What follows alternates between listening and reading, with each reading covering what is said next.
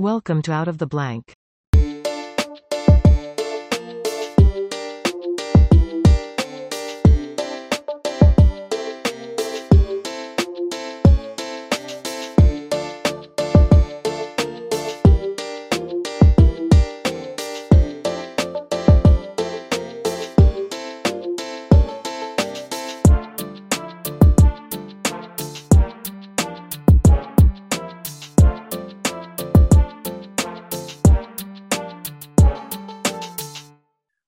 To another episode of Out of the Blank Podcast. I'm here, Zoltan. Zoltan, for everyone out there listening who might not know who you are, please introduce yourself.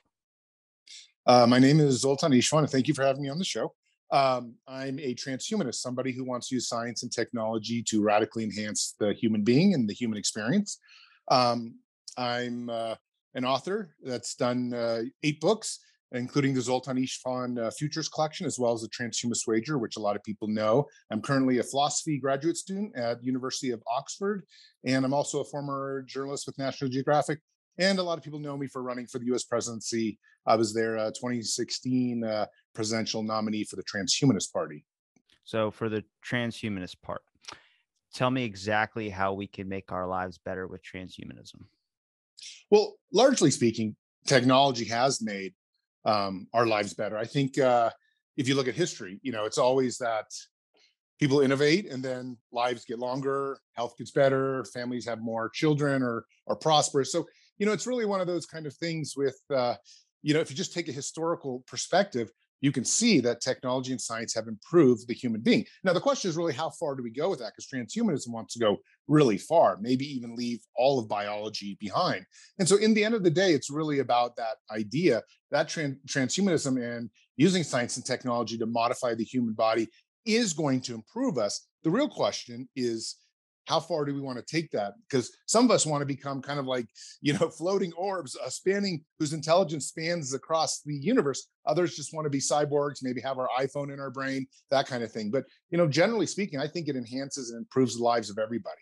Well how far do you think we should go with it? Like i would stop for me would be like my brain and my crotch just because I would like those to still be biological in a sense. But I mean, I could see maybe manipulating cells in a sense as well too. I mean, if you can make cells last longer and overall exceed, I guess, normal human life expectations. I mean, from compared to the 1800s, 1600s, 1500s, compared to where are now, humans are living a lot longer. I mean, to say that 100 years is long, well, maybe a thousand years from now, they'll be saying 900 years is long.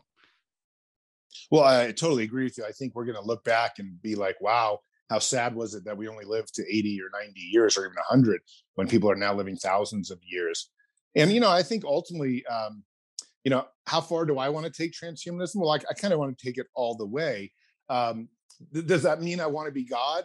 Not necessarily I want to be God over other people, but would I like all power over things that can do harm to me?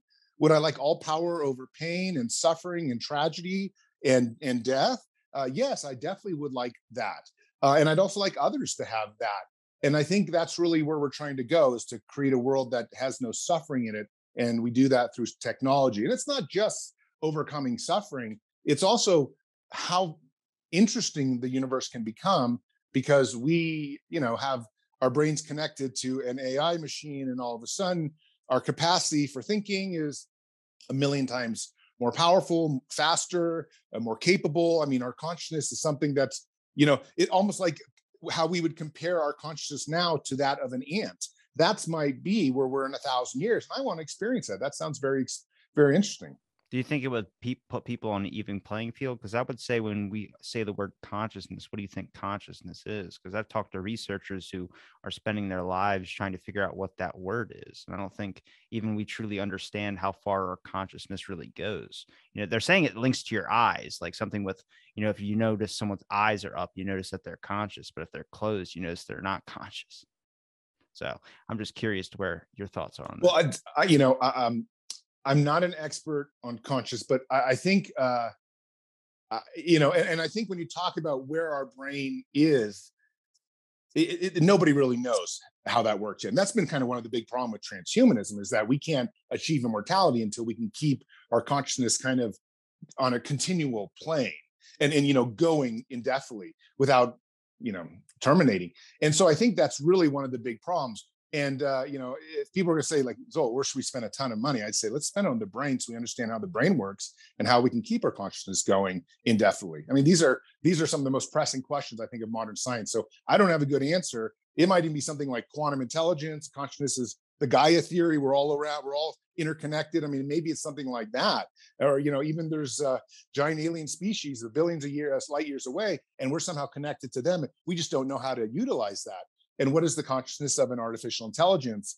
You know i mean these are uh, there are some that are starting to think or at least they think they think you know and where do we draw that line with consciousness? And unfortunately it's a field that's like not necessarily emerging but it it, it needs a lot of more research to for us to have a, a real discussion on how we can improve it or what it even is. With the Gaia hypothesis, I had Peter Ward on the show who created the Medea hypothesis, which is that kind of like the species is intent to wanting to really destroy itself and you can kind of see that with like the environmental impacts to it. How do you know if that wouldn't translate over to something like being transhumanism? Like we're talking about life extension. That's they're they're practicing that now. They're working on that now. How to make your cells last longer. How to anti-age. It's been a concept throughout all of time and all of history has been people wanting to be immortal or find a way to live forever.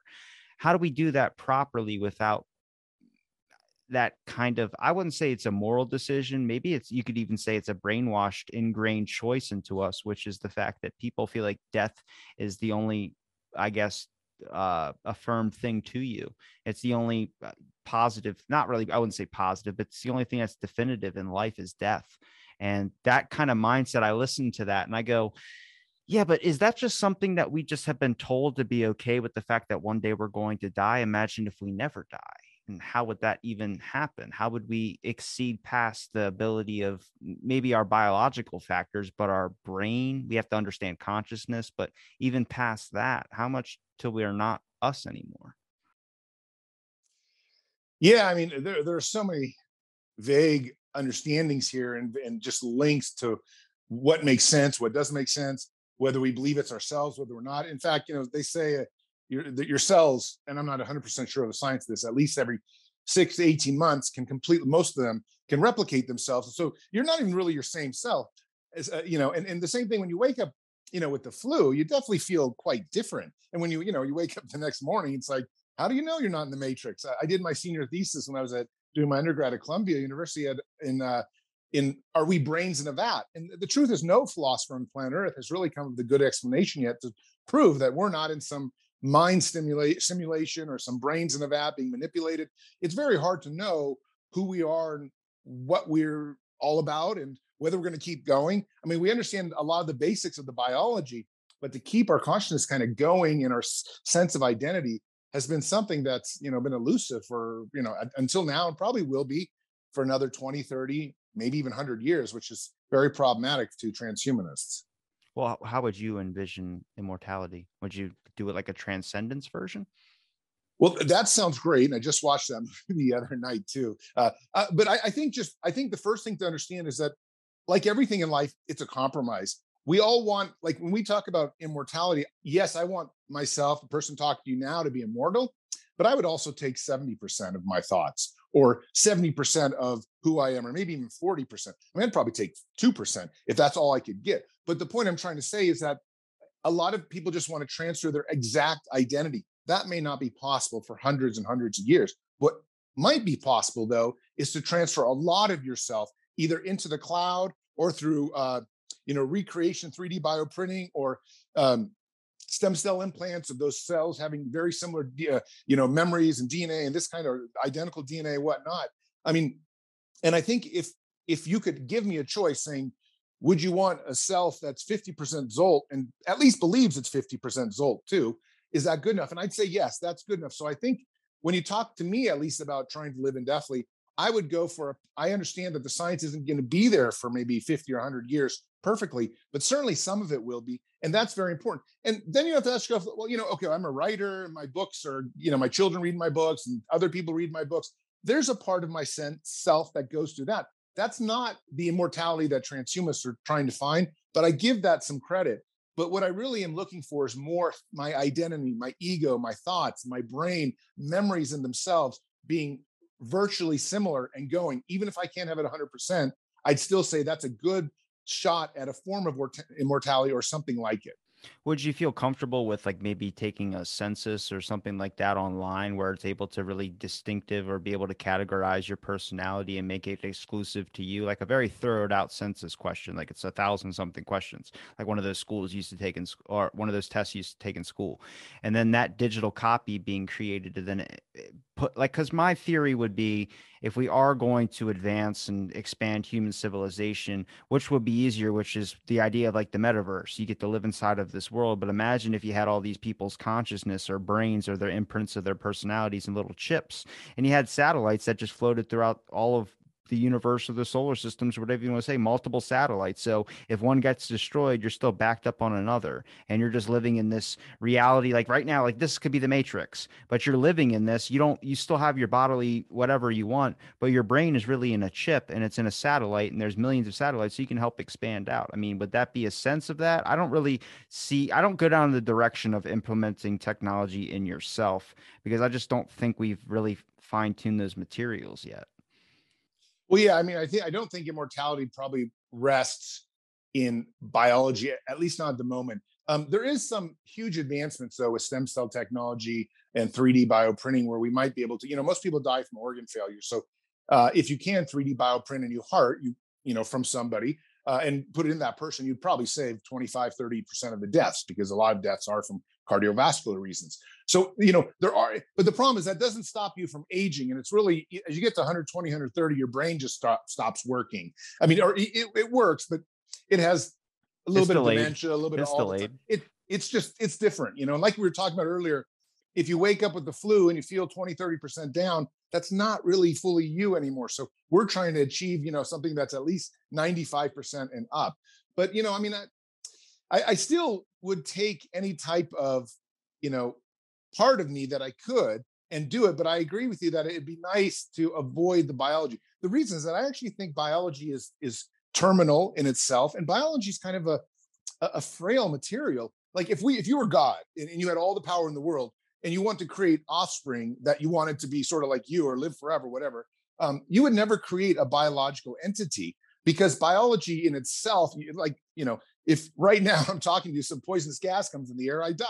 You know, or if uh, uh, an Arctic freeze comes, I die. Like there's no biology doesn't can only live under certain circumstances. Those circumstances are very limited. Whereas technology, ones and zeros, or even just robots, you know, different types of metals can live far under far more circumstances. So I think we would want to create ourselves in in in new types of uh, entities that don't rely on biology and are much more uh, able to withstand various environments. I mean, right now it seems like ones and zeros is probably the you know uh, silicon type stuff is the best, but at some point we'll get into uh, quantum, you know, computing and other different types of technologies, and maybe there's even like organic way of uh, telepathy and stuff like that that that allows humans to use biology in ways we haven't understood. But right now, I'd want to get away from actual DNA and flesh. It just seems like that's part of our big problem. The, the, the human heart has is terminal. It's just it's designed to beat a few billion times and it's over. I'm not maybe more than a few billion. Sorry, but it, you know it, it has a limit. Whereas I think you could create a robotic heart where you could keep replacing parts like a car and keep that thing going for tens of thousands of years. So kind of like our waste in research and time time right now of trying to discover more ancient DNA or more about our genetic coding is bad because we can just replace all that with robotic technology in a sense. Well, I, I wouldn't say it's bad. I mean, I generally support any science and any research just because when you when you you know playing a football game, it's just not uh, you know one person. It's a whole team. It's a whole effort. It's all these different factors. It's even the environment, the weather, and stuff like that. So to move the ball forward, you really got to everyone's got to pitch in, and it's hard for me to know historically speaking what really works best. People would have said in the past that you know we didn't need to do this or do that, and some of the stuff in NASA was stupid. And now, 30 years later, we're using that stuff in NASA for moving other industries forward. So it's very hard to say where the science is best placed. But I think, you know, I, I if I had a choice over money on searching for ancient DNA or searching to create new strands of DNA with technology, I would go for searching for the new strands of technology with DNA because I think maybe it's possible to create biology biological super people, um, and that uh, you know my my theory on biology might not actually be accurate. Maybe there's a way to make biology much stronger than I realized. Though I still worry that we still need oxygen to breathe, that we still need we're still you know subject to weather or we can't walk through fires. I mean, these are all things that metals and ones and zeros can do more easily. Well, I spoke with Avi Loeb where he talked about it would be our digitally cloned children that would be exploring the universe, not us. And this is kind of what sparked my interest in the whole transhumanism discussion, not even just transferring our bodies, but really when me and you talk about this we can't really be thinking about what we want in this aspect of how we want our lives to be we have to think of people that will be coming up after not our chit kids that might be created in the normal aspects but kids that will be created in a new form which will be our digitally created children. Um, if that would be artificial cloning i've heard i mean there's pr- probably like you were just saying there's probably things about biology to make cells stronger so you don't get hurt as much but you still need the basic functions of oxygen. You still need all these that are we don't have the science to figure out yet. So what's easier? Create robots. You can create robots. You see it done all the time. You ever see that new movie with um tom hanks where he's on this planet. The sun's too hot to go outside. You have to wear a suit. He befriends a robot because he knows he's going to die, and that robot's going to have to carry on his learnings. I mean, to train a robot to program, maybe you don't have to install your personality, but install basic features of it. You know, your funny, your jokes, um, things that kind of essentially make you you in a sense, or maybe some of your intelligence, and then hopefully they can adapt and survive and be able to form their own. I mean, AI is taking off in such a crazy direction where it's learning faster than we can, most humans can at such an early stage, where it's only going to excel from there. The only thing that they've really kind of stopped it from doing was being able to control major functions because they still feel like you need a human aspect to it. But I go, man, a lot of our problems are talking about being fixed with AI now. And if they can do that, then maybe we're putting handcuffs on it in a sense. Maybe we don't need to be them. Maybe we need to think about we're the gods creating a whole robotic race of children. Well, I mean, it's nice to think that we could put all the all our you know little balls and uh, marbles and stuff with AI, and it'll work out. I've actually advocated for that before, though. I do. I feel like now that I've been uh, studying about AI, my last class, kind of like section of classes that are at University of Oxford was on artificial intelligence, and we you know heard from Nick Bostrom and some of the other like you know really uh, uh, important artificial intelligence uh, researchers and. I, am not as convinced that it's going to work out in our favor. I'm also not as convinced that we really have that much control over even how it's going to, uh, you know, kind of come out and, and I'm not worried so much about terminators. I'm, I'm almost as much worried that we won't be able to figure out how to create a consciousness that smart because it may just not be, it, it, I'm sure it's possible. It just may not be within our lifetimes. I used to think it was going to be within 20 or 30 years. There'd be the singularities right around the corner.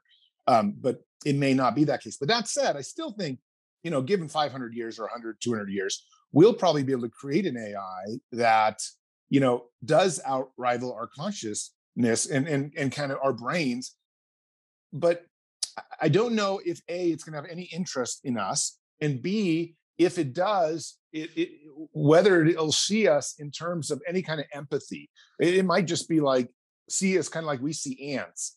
Maybe we some people see ants as like a, a intrinsic part of the the uh you know environment but I, I i believe probably six seven billion people especially those who are living in poverty and are hungry could care less about how an ant feels.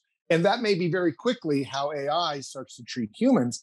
And if that happens, it, it may not even be callous if it ends up just pushing it aside. It may not want to destroy us, may just not even pay attention to us as it goes about creating its civilization. But I have uh, no doubts that within 10 or 20 years, the AI age will pass because it will evolve itself into something else. And it probably won't stick around on planet Earth. So we may have had the AI age and just had some, you know, it came and went without us even really recognize it, recognizing it, because it'll probably find more planets or more resources in the solar system that are far more valuable than planet Earth.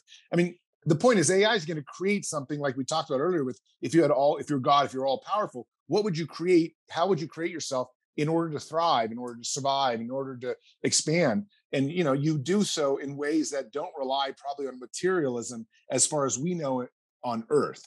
Um, maybe you have some basic metals or whatever, but maybe you can get even beyond that kind of stuff, get to quarks, start organizing at the most subatomic levels. So I, I wonder if the AI age, it's not even that it's going to be sort of a Terminator scenario. It might just be a very like almost like her, the movie Her, where the AIs just leave after a quick piece of time, which is very humbling because here it is this this idea that we may have given creation to something and then it just doesn't care about us. It doesn't mean we won't and then maybe we'll figure out how to use ai like i think the goal is to create an ai at least in the near term that doesn't overwhelm us. Not necessarily our equal or not necessarily our superior but something that is very useful in terms of making the lives of humans better.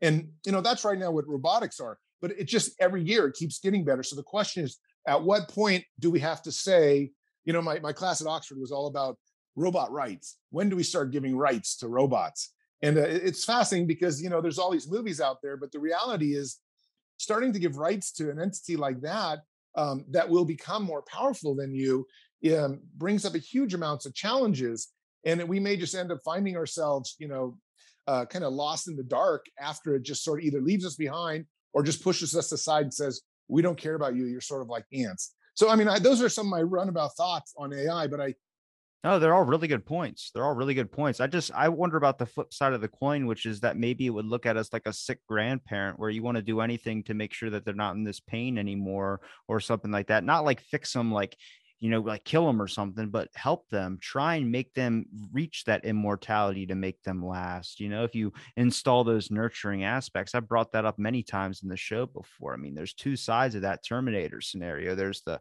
beneficial side, which looks at us like when you see your grandparent all crunched over and their bones are cracking and they can't walk anymore.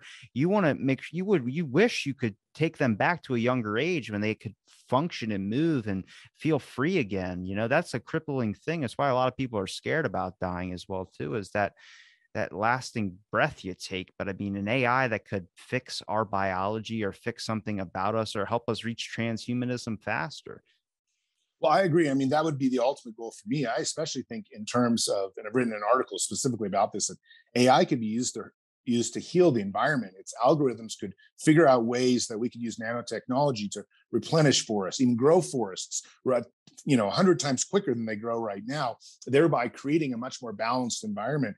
Um, the problem is really that may work for a year, and then how can we say that that doesn't? Once we reach some kind of level, and the, everyone's like, you know, hooray, we did it. We, you know, we created this AI, and hopefully it just takes care of us. But the problem with AI is that sort of like humans, we're advancing so quickly. Science is sort of on this J curve.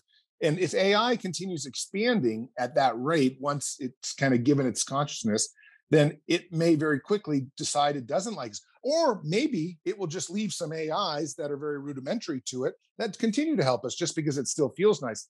I mean, I don't want to, I'm not a naysayer in AI. I completely believe we should work towards developing it. Uh, I especially think it's very important that uh, countries with democracies develop it first because there's a lot of global political issues at hand as well. Um, but I, I, I, just I wonder if it's going to end up being this great savior that uh, I sort of earlier ten years ago in my in all my writings talked about, uh, and maybe it's going to end up being a, a much more either of a non-event or of a kind of an event that just quickly comes and goes. And uh, but again, I, I'm not 100% sure. I've, I've, you know, a lot of the writings I'm doing right now are very neutral and everything, but trying to explore the different aspects of what might happen. Well, when it comes to like transhumanism, if we were going to talk about incorporating machine into a person's body and eliminating the biology function in general, you think that would be easier done? I would look at that like a higher praise thing to go after if we found some type of material from un, maybe an asteroid or something with asteroid mining you know they're finding rare materials all the time that are worth billions of dollars that aren't on earth. If we found something like that that you could have a large amount for it i mean you're going to see corporations or high elites have it first but eventually if they can replicate it and manipulate it it's like captain america's shield. Thing's invincible people would love the shit out of that. They wouldn't care about biology anymore if they have an indestructible arm or something where they have the same form. They have like this, you can make like a cardboard cutout, I would say, of uh, what your body and everything is. So you can still look like you, but you're going to have this diamond skin basically, which is going to be, I mean, it's, you can make it into machine. You could have the 3D printed heart. You could have all these things that don't have all these flaws like we have. Like how many people are born with some type of weird disformity about their heart or something that causes them like, you're going to need a heart transplant at this age or something like that. You could eliminate that if you could print one out and make it exactly perfect. Yeah no and i, I would absolutely you know endorse all the you know endorse such technologies that would help people. And uh, you know that's sort of the goal. I think ultimately though you know if we can keep ai under control it's going to be the most important tool that we've ever created for ourselves and i think uh, you know as we talk about transhumanism it's sort of the same thing. It's the most important in my opinion movement we've ever created. Um, maybe not de- uh, over democracy, but certainly in terms of like social movements, because I think we, you know, our transhumanist main goal is to get people to live indefinitely and empower themselves. So if you could do that with 8 billion people on planet Earth, that would be a great gift instead of everyone going through this tragedy of dying or suffering or being killed in whatever accident they're going to die in. So, I mean, if we could end up with that, then we've certainly, you know, the, good. That's, that's, that's a very wonderful thing. Um, the, the bigger question though is as you know as we talk about how, how far AI plays a role in that. I think um, maybe even a bigger role than AI might just actually be people themselves embracing technology and finding other ways to do that. I when it comes to like putting technology in our bodies, I kind of go back to what you said earlier, which is um, it'd probably be better to try to upload ourselves, like like the movie Transcendence and things like that. If if we have a strategy we sort of just got to get out of the biological framework. Even if you can 3D print bio hearts and make people good and keep them alive forever, you're still going to suffer a huge amount of the, the, the issues that biology has. Like a virus can come any day that we didn't uh, accept. I mean, obviously, a virus can come in the metaverse too. But at least the difference in the metaverse is that a virus comes in the metaverse, you probably have a copy, a digital copy of yourself somewhere else, maybe just you know hidden in a hard drive or hidden on the net or something like that. Whereas we have one self in the biological world. So if we die of COVID or something, you're gone. Whereas I think uh, you know in, in, in the metaverse or some upload scenario, you're always going to have probably a backup of yourself, or at least most backups, sort of like your iPhone. Your iPhone can crash, but you have a backup in the cloud. So I think no matter how you look at it, it's going to be better to move away from biology when we talk about transhumanism and immortality. I think the transcendence idea that I had really came from the aspect of how comfortable kids are getting with technology. Like metaverse used to be like the weirdest thing for people to hear and they would laugh at it and joke at. Then it became serious. And it became something that people were buying digital landscape. You could buy a house next to Snoop Dogg if you wanted. And I go, you're eventually going to have people that are going to be digitally native and imagine how real they can get it to where you don't even know you're in a you're in the system anymore. That becomes real life. And imagine having kids in that system eventually. Because look, if you really look at it from uh, my satellite kind of analogy, where we're in this little chips in a satellite, if you're in a digital landscape, building is going to be a thousand times easier than this real one that we're in. So eventually, there's no point for you to leave out of it. If you can build up homes and live in that home forever, then eventually, if you have kids in that digital verse, however crazy it gets, next thing you know, you have a family, then that's all they know. Now you've just spawned a whole generation of people where that's their world and they've never been outside of that. So now you're getting used to it. And you see, but then I would only go, then it would be like a hand reaching inside of a box that reaches inside of a box that reaches inside of a box because they're always going to be on that track mindset to want to go deeper and deeper and deeper. There's this weird discovery of oneself that people have been trying to find. It doesn't just link with immortality, but I also think that's probably one of our most dangerous aspects. Even with quantum biology or quantum physics, it's always trying to examine down to whatever this is and even smaller than that. And I go, that's how you lead to your kind of end in a sense as well, too. Yeah, I mean, yeah, it is funny. I mean, just about the first thing you said, you know, I have two kids and uh 11 year old daughter and eight year old daughter. They're so savvy with technology. Both of them were using YouTube and able to control YouTube before the age of one. So by 10 or 11 months of their life, they were able to get on YouTube and figure out how to play cartoons and know how it works. Um, very different than myself, who, you know, got my first kind of internet phone uh, you know, or I guess it was in college that I even began sending emails for the first time. So, you know, I mean, that, that you know, and even my mom's here with me and, and where I'm in Tahoe right now. And she, you know, we went to uh, IKEA the other day and IKEA no longer like the ice cream section and the pizza section, they no longer take cash and there's nobody to, you know, at the register, you have to order it yourself on a digital screen. And of course, it was too much for her to figure out. She's a 76 year old woman. And, you know, and it's funny because my kids are already starting to figure out stuff on my iPhone. I just got a new iPhone that I didn't figure out yet. And, um, and here I'm supposed to be this computer and tech guy. Uh, so you're right. I mean, everyone, the, the, younger you get integrated into this, the more it becomes natural. And people are going to find that completely natural when they're one with it. And they don't even know what they'll find the other thing natural. They'll find this world that you and I live in as unnatural. And, um, you know, but I guess the power to them if that's kind of where the world is going and where technology is going. Uh, like I said, uh, as long as one can stay alive in their dreams and they can pursue their dream, pursue their passions and grow as human beings, and then that, that's a that's a great transhuman future. I just feel that um, I'm still not sure myself if I'm ready to buy uh, uh, virtual real estate. Um, it's kind of like what you were talking about biology before about getting away from that a little bit.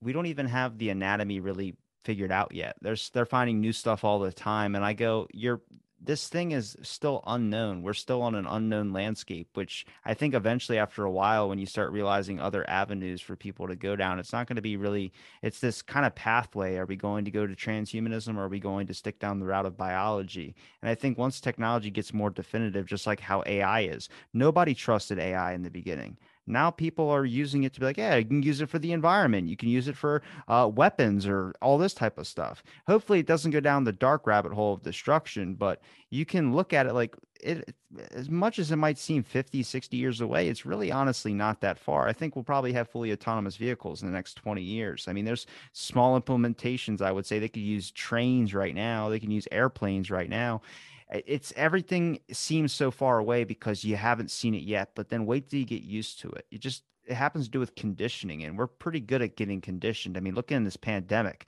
mass became normal real quick. So i go it doesn't take that long you see somebody like the cyborg guy who has the thing on the back of his head. That seemed weird when everyone saw it at first but i'm like yeah but you haven't seen anything else about that though. It's like the um MIT did a the robot that has the human face and does like this and it's all reacting to being awake and everything like that. People freaked out and it was trending with Skynet. I go, yeah, but they never showed you the progress to get there. You're seeing zero to a hundred. Imagine if they showed you every step by step guide. Eventually, you wouldn't think this was that weird, and people already forgot about it. Yeah, no, I agree with you. The zero to hundred concept is very important. That's why sometimes when people hear transhumanism for the first time, they get freaked out. They're like, what do you mean live forever? And especially, I think if people end up being like highly religious, it can conflict with those religious ideas. But then when you start talking about like, you know, transhumanism is helping war veterans who have lost a limb and we're putting on robotic arms so that person can grab a beer again or play piano or whatever, then all of a sudden transhumanism is like, oh, wow, this is great. This is fantastic. So it, it's really about your zero to 100 concept. Like, if you go too fast or if people misunderstand what's really happening, then they freak out. But you know, they a hundred years ago, if we said we were going to be, you know, doing a, a, a, podcast on these kind of phones and everything's virtual, and you know, uh, you know, here we are. You can see my image, I my your image, and we're on different time zones, whatever. Everyone would have said that's witchcraft. So burn these guys at the stake. But you know, if they see what has happened on a day-to-day level how many researchers went into it the improvements the breakthroughs then all of a sudden it's simple and i think hopefully transhumanism won't freak everybody out by some because eh, i got to be honest big breakthroughs do freak people out but it's really the incremental improvements that make this movement the kind that says oh it's trustworthy and we can we can count on where it's taking us. I think the biggest issue with the transhumanist movement is the fact that people really lose the original message to it, which is just about expanding human life to a point where people don't suffer, people don't have all this type of stuff. I, I really learned this best from David Pearce when he was explaining it to me. It's like you don't you don't like the way that I hear it at first, it sounds like you want to you want a robot to be president. But at the same time, you get into this point where it's like, oh, you just want people to not have pain. You want people not to die and lose a piece of themselves. You want life to continue on. And it's really like this overall happy goal in a sense where I feel like once you that's explained to people, if they kind of step back from their own idea of what it is and really listen to the message, they can kind of understand it more, which is just about really overall ending suffering in a sense. Yeah, no, I mean, it is all about messaging. And I, have spent an enormous amount of time trying to, I mean, I've kind of built a bit of my public persona around being clashing with people a little bit, especially when it comes to religion versus transhumanism. But uh, uh, I've sort of stepped back to a bit more of a professional leader-like role, I suppose now, where I, I, try not to do that too often. But I mean, and lead lead people through a discussion on transhumanism that where people see it's very humanitarian. It's in fact it's the most humanitarian thing out there. We we want you and all your loved ones and all your family members and everyone you care about to live as long as they want and to live with more prosperity than they have now. I mean, it's really hard to argue with that. The problem though is like, you know, you know, just for sake of discussion and getting it out in your show, we could talk about something wild like quantum archaeology, which is kind of the transhumanism has an edge too. You know, uh, the, the, what's the frontiers of transhumanism? It's probably something like quantum archaeology or technological resurrection. And quantum archaeology is this bizarre concept where you combine 3D bioprinting with the ability to reverse engineer parts of the universe. Uh, so what that means is I would take, uh, you know, wherever you are now, in 10 years, uh, we'd have the computing power. Now, there are already supercomputers out there that can do trillions of calculations per second. And pretty soon they're going to be able to do trillions and trillions and trillions of calculations per uh, per second. And the point of the story, though, is at some point we might be able to reverse engineer subatomic matter, meaning that wherever you're sitting, 10 years from the point, 10 years from now, we'll be able to go back and say, okay, this is exactly how you were sitting. Now, using 3D printing technology, which probably in 50 years we'll be able to completely print out a human. We can already print out bits of hearts and things like that we'll combine those two technologies, quantum computer, uh, the, the reverse engineering point, uh, idea and 3D bioprinting, and then be able to bring you back. So if you had died in the next 10 years, we still might be able to bring you back. Now, it's, this is not a technology. Why the hell are you putting that on me? No, no, of course. So this, let me, this is what I'm trying to say. Like, transhumanism is great, but it can go really weird. So what some transhumanists are doing, eh, almost in a cult-like way, they have dedicated organizations to bringing back every single person who has ever died on planet Earth. They feel it's not just to save people alive today. We want to bring back every single person who's died. Now, you would be able to bring these people back to maybe within a minute of their death or maybe you know a few hours or a couple of days of their death and hopefully have the technology to cure whatever they di- they died from so if it's cancer hopefully we'd have a cure for it by then but the point is quantum archaeology is this mind-boggling concept where you're really trying to change the f- true structure. It's not just getting people today to live forever, it's getting anyone who has ever lived. Um, and, you know, when you talk about David Pearce, and he has some very uh, unique ideas on animal rights and things like that. There are even transhumanists who want to try to recreate every animal, every life, every consciousness that has ever existed. It, so quantum archaeology is totally bizarre. And yet there's a lot of scientists out there who believe that such technology could be possible within uh, a few hundred years. I don't think it sounds crazy at all. Honestly, it sounds, I mean, from what I've learned about dark matter and all these other types of things, there's just so much that we don't understand where you could honestly, they're talking about other dimensions that you can discover. I mean, that was shocking for a lot of people. This doesn't seem that far off. I'm just curious when you're, when it's quantum computing or you're quantum printing something, how do you get it from like that person the minute before they died. Wouldn't that be time travel? So it seems like time travel, but it's actually not. Basically, um, you, there's there's two choices here. You know, this is Stephen Hawking discussed this a lot. Either the universe is operating mechanistically, like it, it's determined, predetermined, or determined, or it's not determined. There's kind of like, uh, you know, it just happens arbitrarily. And you know, there are there are definitely different philosophical fields, and some people like believe. I think uh, one of the I forgot the principle, but a principle that says things actually happen spontaneously. But if you believe in a deterministic universe, a universe that you know two plus two equals four, and all atoms and subatomic particles follow in that nature, then you could reverse it if you had enough computing power that could get to those basic elements. So, like I said, if we're if at some point in 100 or 200 years we're able to do trillions and trillions and trillions and trillions of calculations uh, you know, per, per second or much faster than that, probably eventually. Um, at some point, you have enough calculation capacity that is actually faster um, than what, like, let's say, what the amount of atoms in the framework of where you're sitting. So if we can just take that specific amount and be able to reverse engineer, now just go backwards. It's um, you would be able to come up with a blueprint of who you are just as you were right now. And the question is computing power. We are not near it yet.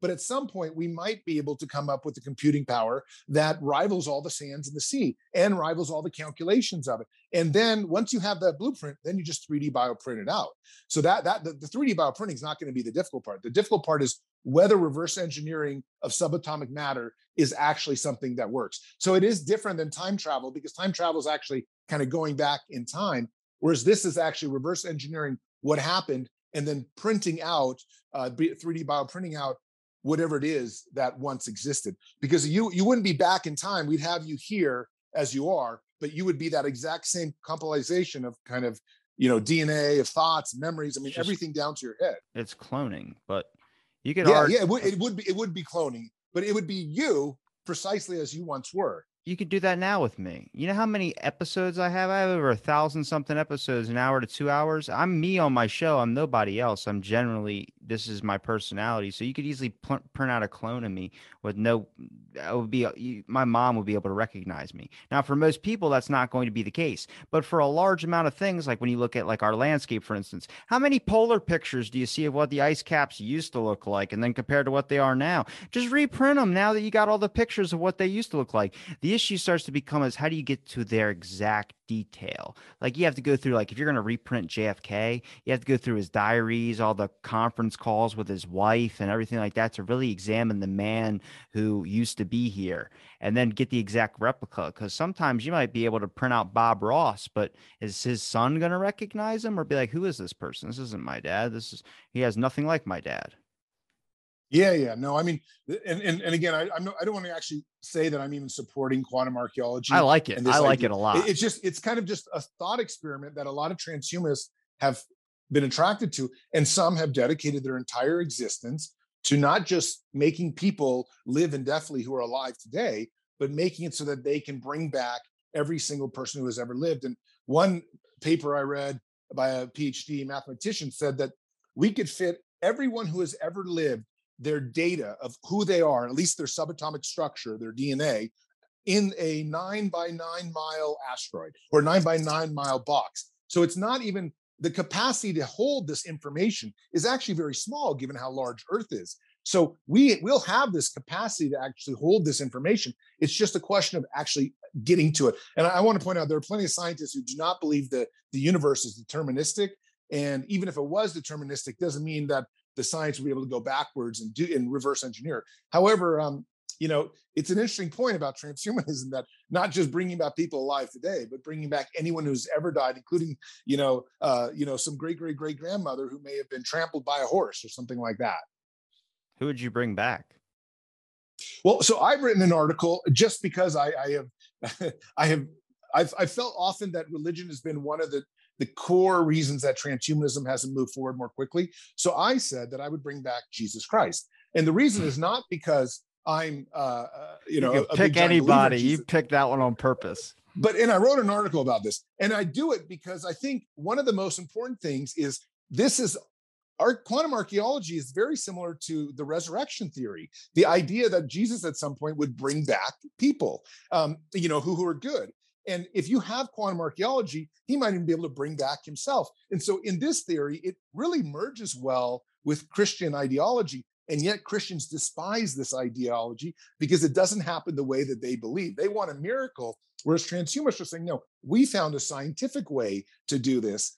And uh, so, you know, th- this is who I have said I have done this. Um, you know, my father died recently, so maybe I wouldn't bring back Jesus anymore. Maybe I'd bring back my dad. But the point of the story is that uh, um, you know, I've often said Jesus and argued why and got a lot of discussion in Christian circles because this type of idea mirrors very similar to how Christian theology works, uh, except, you know, instead of through science, it's done through miracles. You would have better luck if you just said you bring back Mary or something like the Virgin Mary. Of course, of course. I mean, there's a lot of fun people. A lot of people say, "Hey, I'd bring back Hitler so I could kill him right away," or something like that, and or imprison him. You know, I've heard that from Jewish people. Um, you know, and and and that's you know, some people want to bring back people they hate. Other one people want to bring back people they they love, and some want to bring back world leaders and uh, Gandhi and you know, so stuff. You know, but I guess everybody has a different one. And again, you know, a lot of this is still in thought experiment uh, you know, mode because a lot of the science is not even really close to there. I mean, maybe in 50 to 70 years, they're already starting to try to reverse engineer tiny parts of the universe, trying to control atoms. They're doing a little bit of teleportation. This is all part of the same kind of science. Um, but you know, we're so far away from even being able to do uh, something on the of, tip of a pin, let alone you know something that is as complex as a human being. Do you think we would just need to understand more about metaphysics? Like, how many people are interested in the concept of metaphysics, or does that just seem like a? Because I mean, to say biology wouldn't be a fringe theory if we went in this direction, eventually it would just be phased out. Because honestly, it doesn't sound that crazy. I mean, I, I, if there's a better route to get to whatever everlasting life, if that's transhumanism, then go that in that direction. It's just about which one's more of an avenue for people to want to pursue. And from all we know, and from what has been the prominent thing when we talk about religion being at the forefront that has been it. You know, there hasn't been anything that they've wanted to branch outside of what has been written in the Bible or what has been said by God in a sense. And I think with the amount of people that are becoming non religious now, we have like 47%, I think, in the states that are religious or in the world's population. And then there's other religions that fall in there as well, too. I think eventually you'll see that shift happen. Um, it's just really about which is more plausible. Future generations are going to want to technology age. I don't think it's going to be in our lifetime. I think it's going to be up to the future generations that are just going to be digitally native to this aspect that are going to be the ones that really fully pursue it. Yeah, I mean, uh, look, I'm uh, I'm you know not an anti-religious person, but I think religion has done a lot of harm. So I love it that there is a growing population of of younger people that are embracing either spirituality but not formal religion. I, am people want to embrace spirituality, that's fine with me. I think there's a lot of great uh, spirituality ideas in transhumanism. I just think it's when it comes down to formal religion, like you said, people write laws and then they can't be broken. That's not for transhumanists. Transhumanism is growing too quickly. Uh, we don't know what the laws are going to be for us once we merge our minds with AI. It might be a whole different set of rights, a whole different set of a whole different civil rights era once we ha- start having robots that want to vote and things like that. So we have to be malleable. We have to be able to turn and change a little. So I'm I'm very skeptical of people saying eternal promises. I can say the only real thing right now is that um, maybe the only eternal truth I know of is that uh, I think it's better to not die um, than to than to die because I like life, and that's maybe I maybe that's wrong too in some ways. But it, you know, so hopefully we'll be able to kind of come to an era where people are more scientific minded, and that's the age, you know, almost a Star Trek age where you know the civilization is sort of based on science, and that's a core part of everyone's cultural persona. Would the leading forefront in this be nanoscience? Uh, quite possibly. I mean, I think nanoscience is really the field where everything ends up eventually i mean it, things just keep getting smaller and i think that's been one of the the challenges with with a lot of the sciences is that uh, as we start talking you know even environmentalism for example I, have advocated say uh, for forever that you know the way to fix the environment is not to with stop our our carbon footprint. It's to come up with better technologies specifically nanotechnologies where we can recreate the, t- the things we've destroyed because it's very hard to get country like China to stop developing or lessen their carbon footprint. But it's going to be really easy to regrow forests at 100 times the speed in 30 years once we unlock that type of technology. And then we have what we sort of destroyed at the beginning. That's, it, don't get me wrong, it's not a beautiful scenario. I'm not saying this is humans are good for this, but from a practical point of view, the best thing to do is to use nanotechnologies to change deserts into thriving, you know, jungles with life and things like that. So uh, nanotechnology probably will go everywhere. And I got to say, in terms of philosophy I'm studying at Oxford, it's it's it's really essential because I just did you know a story on disability, uh, and the reality is that the field of disability is entirely changing because we're starting to overcome a lot of disabilities through medicine and science. Uh, if you're deaf, you know you have technologies to make you so you can hear. And the the reality is that everyone pretty much on planet earth has access to that technology. Maybe not the super poor in africa or something like that but any most even most developing countries have access now. So if you choose not to use cochlear implants you choose not to use technology to help your deafness it's a personal choice you've made. And the point is like when we were growing up, we didn't realize that deafness would be conquered. The same thing's happening with blindness. There's a couple uh, different robotic eyes out there, and eventually it's going to come to the point when nobody's blind if unless they choose to be blind.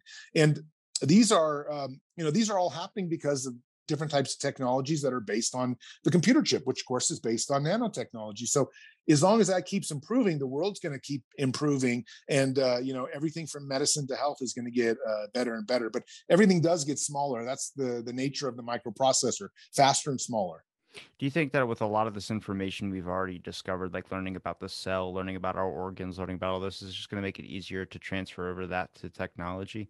Like if you can have cells that are robotic cells, for instance, if you can recreate what a cell does, its processes, and maybe even it dividing to a sense, if we had that material to be able to do so, can't you just create people that have like an artificial skin to where it wouldn't age? It could just kind of keep you at whatever kind of pace that you're at.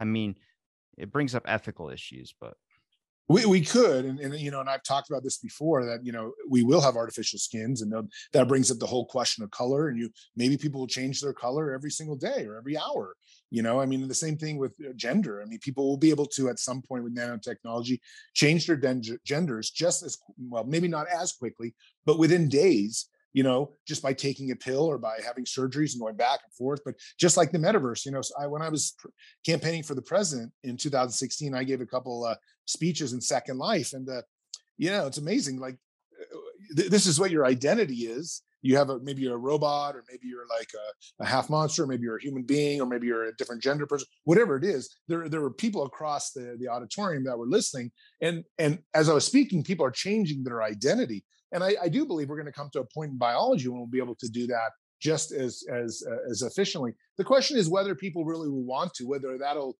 whether people will even hold to biology once you can do that in the virtual worlds and you're more satisfied in the virtual world. It's probably going to be a lot more inexpensive to live in the virtual world than it is to change your biological nature, uh, which I still think is going to be very expensive. So there's probably, well, that might be possible. I just don't know if it's really going to be uh, something you do too often, given the, the the the you know also changing biology definitely changes hormones, feelings can sometimes be very painful.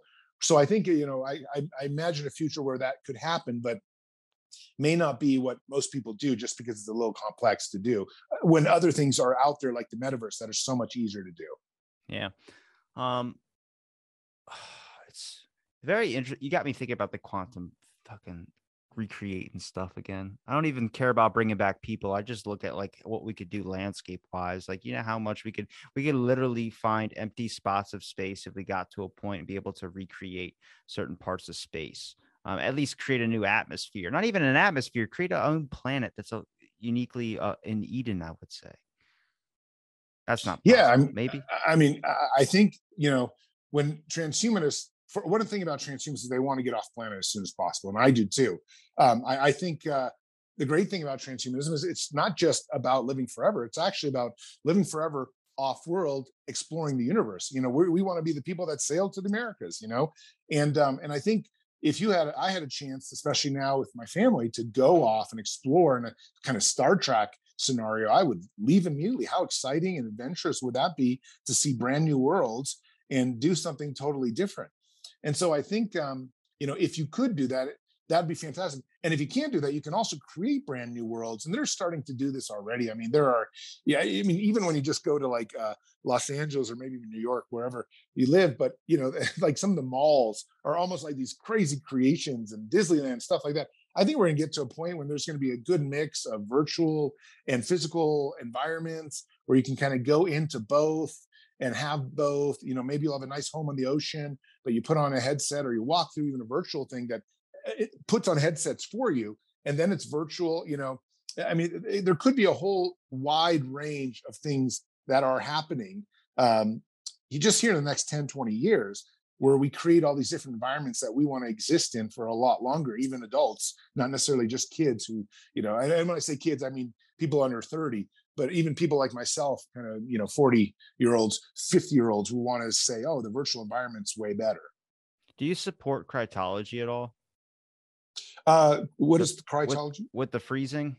Oh yeah yeah yeah there, there, there's a lot of different names cryonics uh i i do and i would do it if i knew i was going to die in the next 10 minutes i'd say hey i gotta go uh, i'm going to go put myself in the freezer and and then hope somebody would come get me and put me in the right type of uh, uh, uh, frozen system, freezing system. Uh, they're called dewars. Uh, so yeah, I do support cryonics, but I hope that we could come up with a solution before I have to make the choice to go into one as I die. I do believe, though, that those people who are frozen have a very good shot at being brought back to life 100, 200 years when other technologies are here to improve uh, and, and to save what they died from. Now let's fast forward to where we have this transhumanism technology like you want. Um, do you think people would be accepting to it? Do you think that more people would take the option than not, or do you think people would still be hesitant unless they're pushed to that point? Just like with cryonics, jumping into that thing, you would hope that you would have more time than just like ten minutes or so to make a decision on something like that. But if it is like push come to shove, do you think people would be willing to accept transhumanism? Or do you think a lot of people would just kind of stay ignorant in their beliefs of just dying as this biological form? Um, I think most people stay uh, ignorant, you know, um, and uh, that's because you know Cryonics has so few subscribers. Like a thousand people have been frozen uh, over their life, over you know eight billion people, or however many people you know have died since Cryonics has been out. Uh, I don't know, hundreds of millions have died. And very few uh, have like such a minuscule amount have actually wanted to be frozen. So I think most people don't care. I also think most people are religious and they think, you know, uh, especially as you get older. I think one thing about the dying process is that people are usually aren't really who they are. Like they're they're not fully they're not fully who they think they are.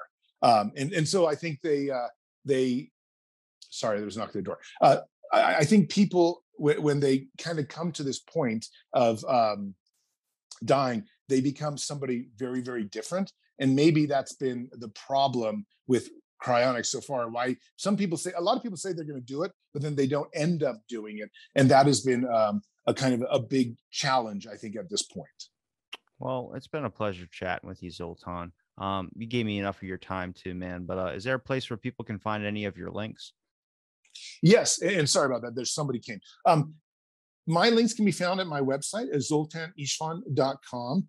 Um, I think uh, I haven't released any of my essays from the University of Oxford, but I'm really excited about it because they are some of the more innovative thinking that I've been doing recently. Um, the best way to discover my work, though, is just to Google it because what happened is uh, from about 2013 to 2018, um, I wrote about 225 essays. Most of them are featured in the Zoltan Istvan Futures Collection, a, a seven book box set. But you know you can google all they're all done in major media so you can also just find the articles for free um, online.